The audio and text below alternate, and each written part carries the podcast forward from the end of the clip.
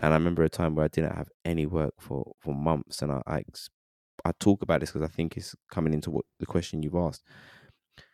And it was the first time I had to apply for like just I guess a normal job, a muggle job, whatever you want to call it, P A Y E. And I remember writing this application, man, for to be an events manager for the fire service. I mean, me, an events manager for the fire service. I, and I and I wrote this application like typing on the on the Mac in tears, man.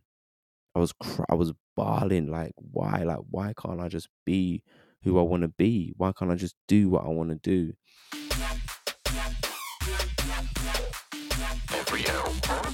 It it made me feel like that meant that out of those 30 they could pick it was about maybe 25 people were Caucasian. And then there was someone who's from Spain, someone who was Oriental, there's myself and Ollie.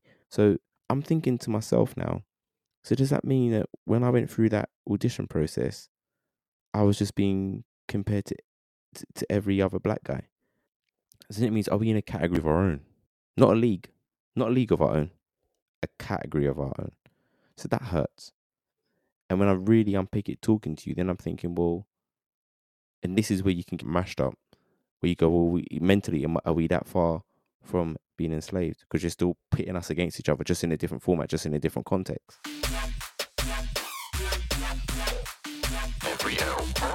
I've always had a, a challenge around not feeling like I'm wanted, you know, and that that I think it, it no, not I think I know, and I've got to be honest with myself and the world. That is is that comes from you know a single parent family, and that that experience of not having a father that was present, you know, really definitely, and it's become more apparent becoming a father myself.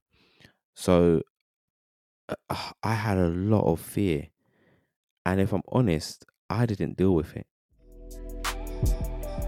This episode will go live this coming Monday.